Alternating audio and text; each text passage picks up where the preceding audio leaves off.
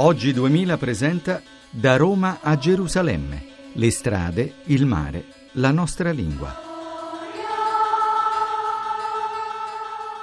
Saluto da Sergio Valsania e da Loredana Cornero. Oggi, sempre da Gerusalemme, una giornata abbastanza impegnativa. Per la verità non siamo usciti presto dall'albergo, però ci siamo incamminati leggermente fuori da Gerusalemme verso i Getsemani, verso tutta la zona di Gerusalemme dalla quale è sceso Gesù, nella quale viveva Gesù nei giorni precedenti, quelli della Passione, e che sono stati arricchiti nell'arco del tempo di una serie di eh, costruzioni simboliche accompagnate da individuazioni più o meno certe del, dei luoghi dove è passato Gesù, dove è stato Gesù. Eh, per fare l'elenco noi siamo partiti, come dice la guida, dall'edicola dell'ascensione, poi siamo scesi verso la chiesa del Pater Noster, poi siamo scesi ancora verso le tombe dei profeti, siamo passati dal Dominus Flevit, il luogo dove Gesù avrebbe pianto su Gerusalemme, poi abbiamo tentato di entrare nell'orto dei Getsemani senza riuscirci perché ormai era troppo tardi, abbiamo beccato proprio l'orario di chiusura, però invece era aperta la tomba della Vergine e poi da lì, dopo essere passati dalla chiesa di Santa Maria Maddalena,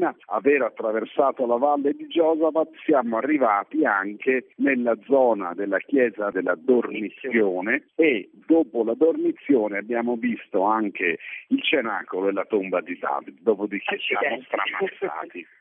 Sì, va detto eh, a onore di Sergio che, come dice la guida, il miglior momento di, per visitare è il mattino, quando la città vecchia è ancora eh, in tutta la sua bellezza, le chiese sono aperte e soprattutto fa un po' più fresco. Noi siamo partiti un po' in ritardo e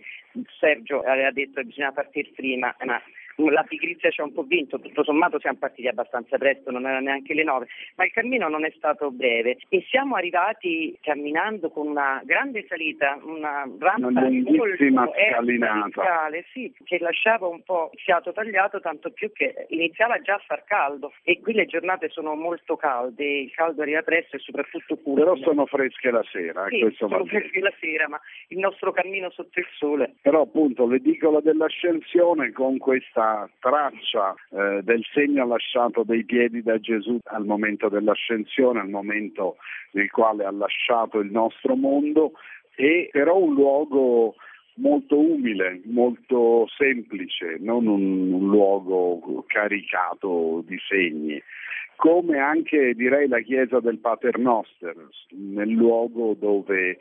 Cristo avrebbe insegnato il Pater Noster ai discepoli, che è un luogo di una serenità e di una gioia direi non indifferente con tutti questi Pater Noster scritti sui muri in tutte le lingue. Sì, quella è quella che a me ha colpito di più, intanto perché dava un gran senso di pace, veramente di serenità, e poi perché il Pater Noster è veramente una preghiera bellissima e vederla scritta in tutte le lingue, ma tutte, tantissime, alcune proprio non le ho neanche riconosciute, ci dava quest'idea di, di comunione in un, in un contesto di grande calma, serenità e spiritualità. E poi bisogna parlare probabilmente in coppia della chiesa di Santa Maria Maddalena